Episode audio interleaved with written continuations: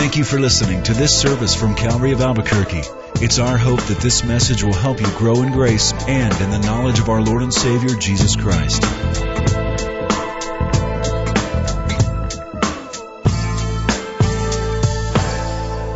Matthew chapter 2. We're going to look at the first 11 verses of this very familiar story.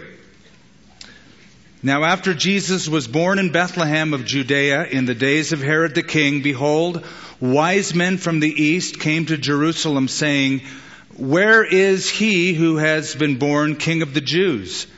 For we have seen his star in the east and have come to worship him. When Herod the king heard these things, he was troubled, and all Jerusalem with him. And when he had gathered all the chief priests and the scribes of the people together, he inquired of them where the Christ was to be born. So they said to him, In Bethlehem of Judea. For thus it is written by the prophet, But you, Bethlehem, in the land of Judah, are not the least among the rulers of Judah, for out of you shall come a ruler who will shepherd my people Israel. Then Herod, when he had secretly called the wise men, determined from them what time the star appeared. And he sent them to Bethlehem and said, Go and search diligently for the young child. And when you have found him, bring back word to me that I may come and worship him also. When they heard the king, they departed, for behold, the star which they had seen in the east went before them until it came and stood over where the young child was. When they saw the star, they rejoiced with exceedingly great joy. And when they had come into the house, they saw the young child with Mary his mother and fell down and worshiped him. And when they had opened their treasures, they presented gifts to him gold, frankincense, and myrrh. Now, the title of this message, tongue in cheek, is a one star hotel in Bethlehem.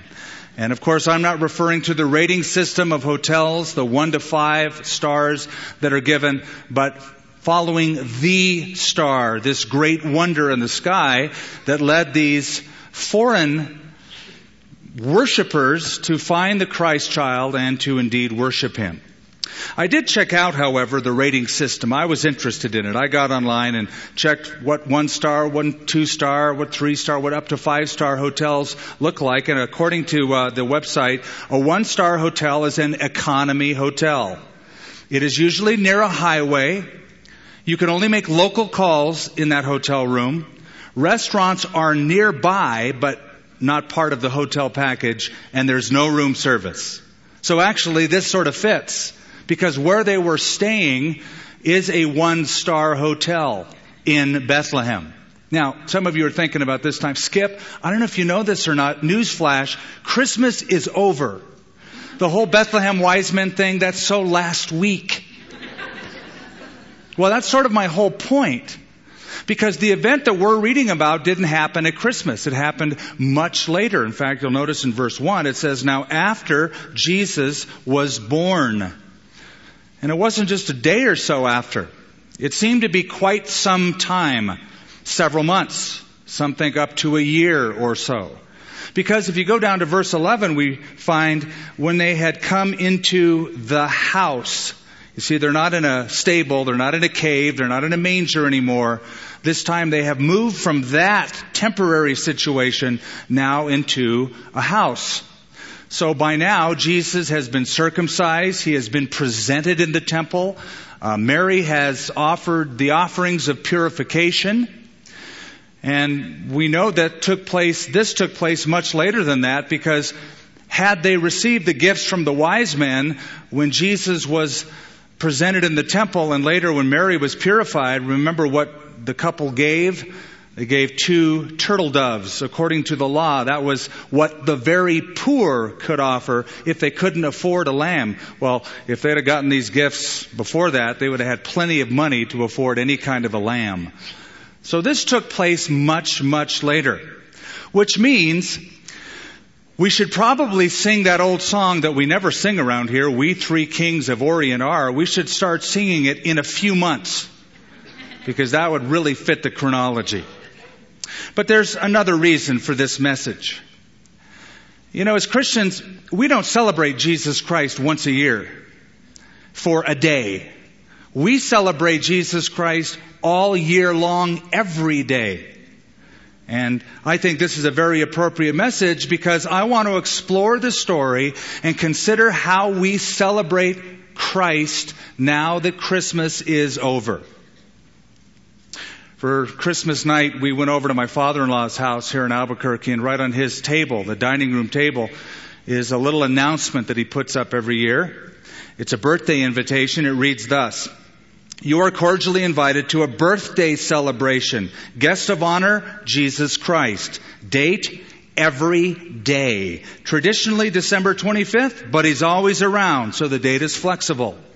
Time whenever you're ready. Please don't be late though, or you'll miss out on all the fun. Place in your heart. He'll meet you there. You'll hear him knock. Now, I think you know this by now, but we have really, over time, messed up the whole Christmas story. And one of the big culprits, unfortunately, are Christmas carols especially the one that deals with these guys. Probably no group has suffered more confusion than the wise men, especially when it comes to that Christmas carol. Now that is a Christmas carol, We Three Kings, that came about in 1857 by an Episcopal clergyman who wrote, We Three Kings of Orient are bearing gifts. We traverse afar. And so we listen to that and we think, wow, I can see it. I can picture those three kings. Wrong, wrong, wrong. We don't know how many there were. There probably were a lot more than three. We think, or the Christmas carol says three because they brought three gifts, gold, frankincense, and myrrh. And so the tradition has come to be three, but it must have been an entourage of people because their presence in Jerusalem shook up Herod the Great and the entire city. And they probably weren't traveling on camels, but a host of Arabian steeds. And they weren't from the Orient like Vietnam or Thailand or India or China. They were from the east of Israel, but more Babylon, Mesopotamia. But this story will show us the difference, I believe, between the truly wise person when it comes to relating to Christ versus the truly foolish person. Galatians chapter 5 verse 15 reads thus, See then that you walk circumspectly, not as fools, but as wise. We want to learn how to do that in this story. Now to do that, we have to fill in some of the historical blanks. We want to strip away some of the baggage from the songs and the Christmas cards and find out who these guys were. Um, probably a more accurate song of who they were would sound something like this. We, huge entourage of Parthian astronomers from Iran, bearing gifts, we traverse afar. Of course, that never would have passed the songwriting committee, so we're left with the other one. But tonight, there's just a few things I want you to notice with me as we look at the text. First of all, the wise men's question. They come all the way from where they came from, we'll discover that in a minute, to Jerusalem, and they have a very, very important question. We want to consider that. Then, we want to look at the foolish men's reaction. And then finally, what should be all men's adoration. So let's go back to the first couple verses and just notice how it's laid out. We'll unpack it. Now after Jesus was born in Bethlehem of Judea, in the days of Herod the king, behold, or hey, check this out. Wise men from the east came to Jerusalem saying, where is he who has been born the king of the Jews? For we have seen his star in the east and we have come to worship him. These guys seem to have come out of nowhere. All of a sudden, Jesus is born. That's introduced in the last verse of chapter one. And then suddenly, out of nowhere, these wise men come to Jerusalem. And they must have been important because they gain an audience with the king, Herod, and what they say to him shakes him up as well as the rest of the inhabitants of Jerusalem. Now, we already touched on a few, but as years went by, myths developed around the identity of these characters. In fact, in the Middle Ages, they were given names. And I notice that some of these names are placed in movies about the life of Christ. It's legend, it's myth, but their names, according to those myths, are Caspar, Balthazar, and Melchior. And around the 12th century, there was a German bishop from Cologne, Germany by the name of Reinald of Cologne who claims that he dug around and he actually found the three skulls of the wise men in Germany. And he says, I know it was them because their eyeballs were still in their sockets and they were fixed toward Bethlehem. All of that is just myth. It was just stuff that was added in to embellish the story. Reminds me of the Sunday school teacher who was teaching a class the Christmas story and she would stop partway through to make sure the kids would understand it. So she came to this story and asked them questions. She said, and what do we call the three wise men? And one little five year old boy said, they're called the three maggots. And she was nonplussed by this. She said, and, and what were the gifts that the three magi brought to Jesus? And the same five year old piped up and said, gold, frankincense, and smurfs. well, unfortunately, theologically inclined adults haven't done a whole lot better with the story than some of those kids. They're called here in our verse wise men from the east. Wise men. In Greek, magoi, not maggots, magoi. Wise men. History tells us they were from ancient Medo Persia. And a historian, a Greek historian by the name of Herodotus, says they were a priestly caste of the Medes from Parthia and Mesopotamia or Babylon. Now get this. Originally, historians believe they were Zoroastrians. I don't know if you've heard of that religion before, but ancient Zoroastrianism believed in one God by the name of Ahura Mazda who gave the gift of light or fire to humanity, and thus their prime altar of worship had this eternal flame that burned on it. So they would be keenly attuned to any bright light or star activity that was part of their worship system. Now, this system of worship, Zoroastrianism, is still practiced by a few in India known as Parsis, who claim to be direct descendants of the Magi.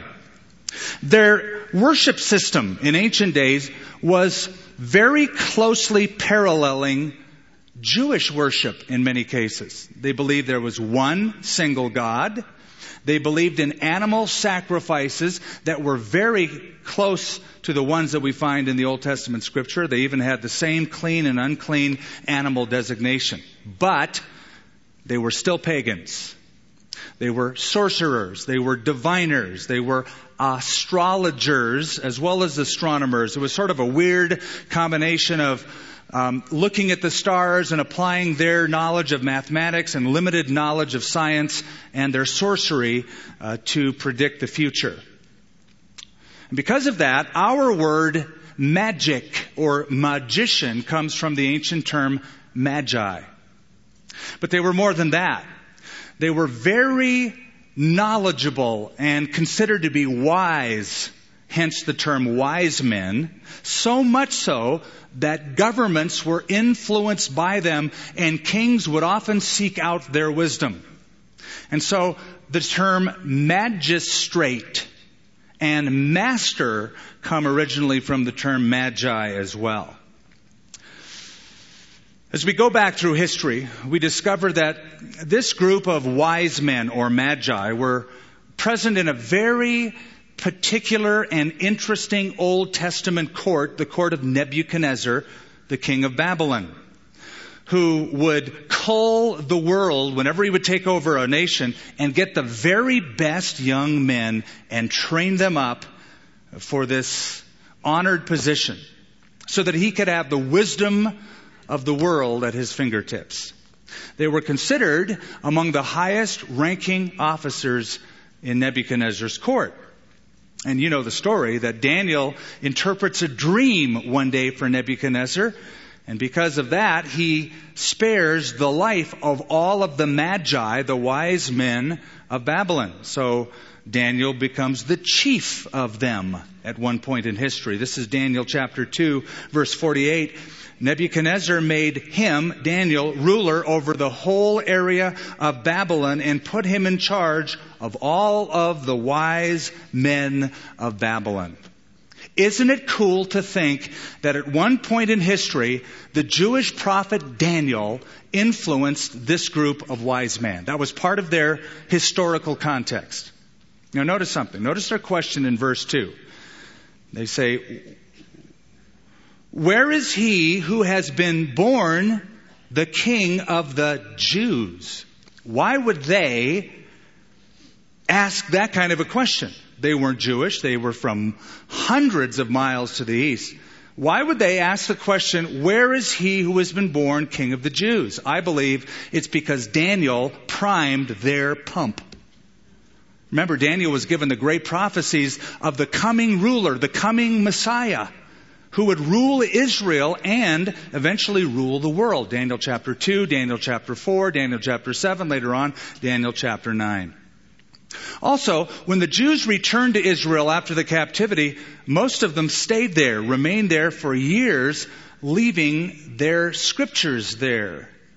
And I believe that through history, because of the influence of Daniel, they were searching some of the very prophecies that were left in the scriptures.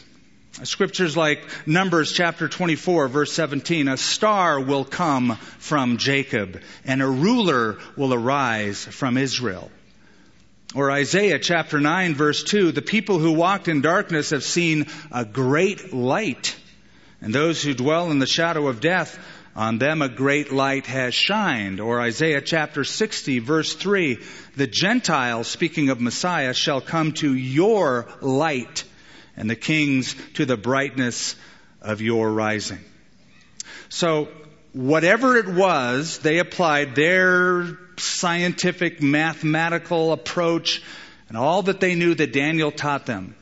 It was divinely given to them, this astronomical wonder and they came to Bethlehem. All the way from Babylon, all the way from Iraq, all the way from Iran, where they were postured. And they come. And they follow a star. Now, you probably noticed this, that it seems every Christmas, um, a few astronomers will lend their knowledge to try to identify what this star really was, and nobody really knows exactly what it was. Here's some guesses. Some say it was a strong appearance of the planet Jupiter. Others say it was a conjunction of two planets together forming the sign of a fish. Others say it was a low hanging meteor in the night sky. And still others say it was a comet in the Earth's rotation. We don't really know. There is, however, a very interesting DVD that has been circulating. I was given a copy called The Star of Bethlehem. And in that DVD, they purport that the sign, the star that they were looking at, was a sign that took place in the constellation of the lion in the night sky, which according to the ancients was the constellation that referred to the nation of Israel. And from what they saw in that constellation, they knew a king would be born to the Jews. And also in that DVD, there was a movement in the constellation of Virgo, the virgin, hence the virgin birth of the king of the Jews. That's what the, it's a fascinating DVD. I don't know if I buy into it, but none the, nonetheless, that's not the point. Exactly what it was is inconsequential to the story. What Matthew wants us to know is that here you've got a group of dignitaries who were not Jewish, were Zoroastrians, and they knew that there was somebody born the king of the Jews when by and large the Jews were unaware of it. They came from afar expecting everybody to have the answer. Where is he who has been born the king of the Jews? So that's, that's the wise men's question. I want you now to look at the reaction. And I'm going to lump up, lump up both categories as the foolish men's reaction. First of all, Herod the king. When Herod the king, verse 3, heard these things, Notice he was troubled. Better word, he was agitated. Better word, he was shaken to the core, really perturbed. He didn't go, huh. Well, that kind of bums me out. No, he was really shaken up by it. He was perturbed. Why is that? Well, because of the question, where is he who has been born the King of the Jews? Listen, he was perturbed because he didn't want any competition. That was a name that he was called. I don't know if you know that or not, but Herod was called by the Roman government the king of the Jews, and he wanted to hold on to that position as best as he could. And the idea of a Jewish born king threatened him. Now let me give you a little background quickly on Herod. Herod the not so great. Herod the not so great, called Herod the Great, was not Jewish. He was Idumean, which was a country just east of Jerusalem, over in Jordan. Now, his father, by the name of Antipater, did Rome a favor, and because of that favor, Julius Caesar placed his dad, Antipater, as the ruler of Judea. And as years went by, and his son Herod started coming up through the ranks, the Roman government gave him the title, Herod the Great, King of the Jews. So, anybody that threatened that position, he killed. Herod the Great killed his wife, his Jewish Hasmonean wife. She was a descendant of the Maccabee uh, clan.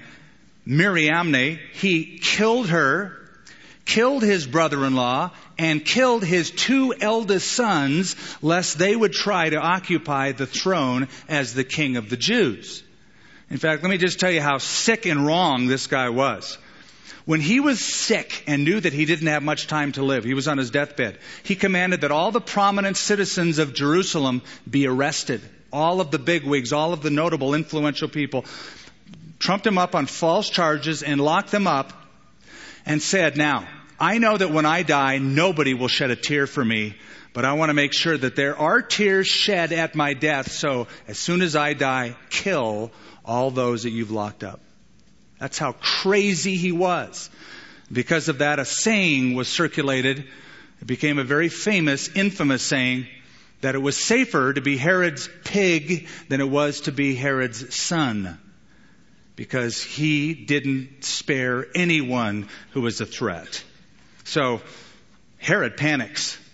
The idea of a Jewish born king, he didn't want to lose control.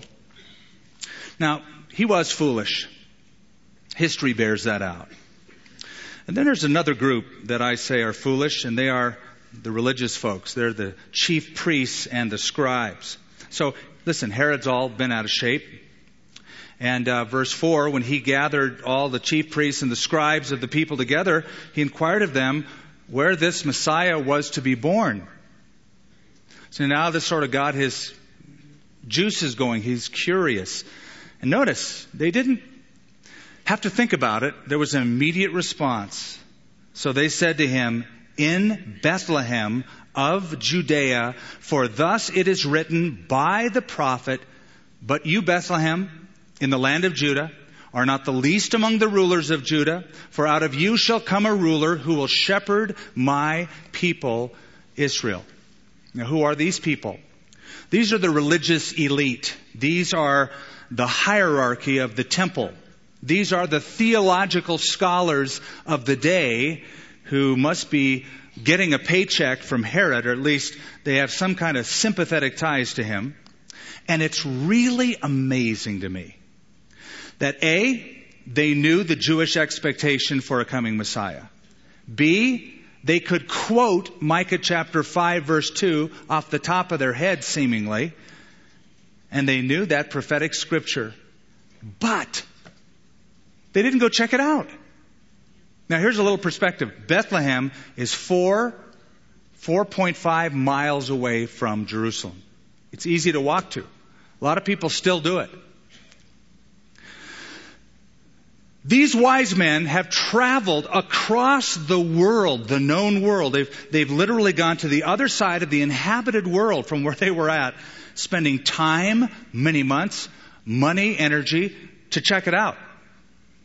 These religious guys can't even get to their feet and see what's happening in the next town. Foolish. They could quote the scripture, they knew it by heart, but they didn't check it out. You know what? Some people think that knowing the Bible is enough.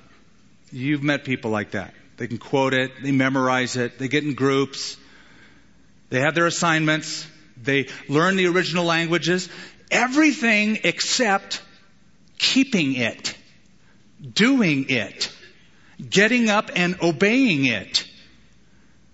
That was the problem with these unwise religious rulers. Amos chapter 6 verse 1 addresses apathy that I think really fits here with these religious rulers of Mount Zion of Jerusalem. Uh, Amos chapter 6 verse 1 simply says, Woe, or Oi is the Hebrew, Oi. Woe to those who are at ease in Zion. There's sort of a famous saying, it was qu- quoted by a scholar in, in Britain years ago who saw the decline of the church in England. And he was speaking of the state run churches in England and said, We have become inoculated with a mild form of religion so as to make us immune from the real thing. Quite an indictment. Inoculated with a mild form of religion so that now we're immune from the real thing.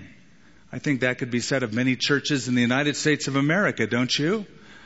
There's so much Bible study, so much available knowledge on television and radio and in books, and we get fascinated by a new theory and a new spin on it.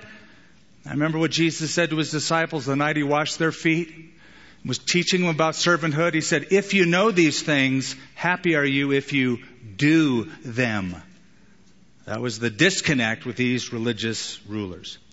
Now I know somebody might be hearing this, uh, maybe on the radio, certainly not here. I know you guys are all spiritual, but and they're thinking, look, I appreciate what you're saying, preacher, but I'm not a fanatic. I believe in Christ, I follow him, but I'm no fanatic. And listen, I understand blind fanaticism can be a problem, but cooling down a fanatic is a lot easier than warming up a corpse. There was no life in these people. They couldn't even get up and go, really? These guys came from the east? At least let's just tag along and check it out. It's like, yeah, Amos, yeah, you know the, what the Bible says. Micah 6 8, yeah, yeah, that's it. Micah 6 8, right there in Bethlehem. They didn't do anything. Now let's finish out the story. Here's what is the proper adoration of all men. Well, they get to the house, the wise men. Verse 11. When they had come into the house and they saw the young child with Mary, his mother, and fell down and worshiped him. And when they had opened their treasures, they presented gifts to him gold, frankincense, and myrrh. What I want you to notice is their worship began before they gave any gifts. Now just picture these notable, royal, smart, esteemed visitors getting on their knees and bowing. That's what they did. They bowed. That's the Greek word proskuneo. They bowed themselves or prostrated themselves before that little child. As an act of worship, as an act of humility, they gave themselves in worship before they gave any kind of monetary gift. Now, understand something. God is way more interested in your heart than he is your money. God wants you more than he wants your year end gift. He wants your heart. He wants you to commit your life to him personally and do what these wise men did. Now, I'm going to date myself here, but there's an old song by Keith Green with a classic line in it. He said, To obey is better than sacrifice. I don't need your money. I want your life. And that's what these wise men were saying when they were worship. We have come to worship him. And when they saw the child, they indeed worshiped him. And they gave three notable gifts. They gave gold. That was the metal of the kings. Ancient custom was if you're going to ever stand before a king, you must always bring a gift, and the best thing to give a king would be gold. No doubt Joseph and Mary took this gold and that funded what happens in the next several verses as they make their way down to Egypt. They had to pay for that long journey in Egypt and what it costs to stay down there, and no doubt this gold paid for that. Notice second on the list, frankincense. A very, very costly fragrance from the east. But anybody Jewish reading this would know that frankincense was used in the meal offering by the priesthood of Israel. And so, as gold reminds us that Jesus is the king, and they knew that, whereas he who is king of the Jews, frankincense speaks of the great high priesthood of Jesus Christ. I was reading Job this morning, where Job is crying out in chapter 9 to God. He goes, only, if only there was a mediator, a daysman between you and me who could lay his hand on both of us. He wanted a mediator. That's what a priest is, a mediator. There is one God and one mediator between God and man, the man Christ Jesus. And frankincense speaks to that. He's the mediator. He's the priest. And finally, myrrh. Now this, this is the most curious gift of all. Myrrh, in ancient times, when combined with wine, became an anesthetic that was given to Christ on the cross. Wine mixed with myrrh. It dulled the pain. But whenever it was mixed with aloes, it became embalming fluid. And you remember when Jesus died that he was wrapped with a hundred pounds of myrrh and aloes. Now the myrrh gave off a scent. It was crushed and it gave off a fragrance to mitigate against the corrupting flesh, which really wasn't an issue with Jesus because he would rise from the dead. But he was buried with that. It was embalming fluid. Now, gold. Wow, this is awesome. I can't believe you'd give us gold. We're just peasants. This is amazing. And then frankincense. Oh, that's really costly too. But then, oh, we have another gift for your baby. Here, Here's some embalming fluid. Uh, yeah, you have ever given a gift at Christmas? It's like the gift that bombs. Well, this is the gift that embalms. Sorry, I, it was just there. I know. Sorry, it was there. Throw that out. But of course, that was predictive as well, wasn't it? Because the angel said, You will call his name Jesus, for he will what? What will he do? Save his people from their sins. And how would he do that? He would die on a cross. So the myrrh was predictive of his death and his burial and the purpose of his birth. His name is Jesus. He will save his people from their sins. So let's wrap this up. Which are you like? Are you like the foolish or the wise? Are you like Herod, who worshiped the star of himself? That's the star he was worshiping. It was all about Herod all the time, wasn't it?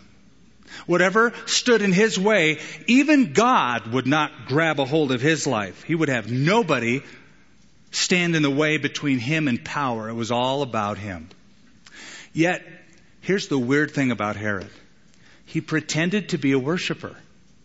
He said really piously to the wise men, Hey, when you find out where he is, give me word. I want to go worship him too. Yeah, right. He wanted to kill him, the story unfolds. But he acted like he was a worshiper, but he really wasn't.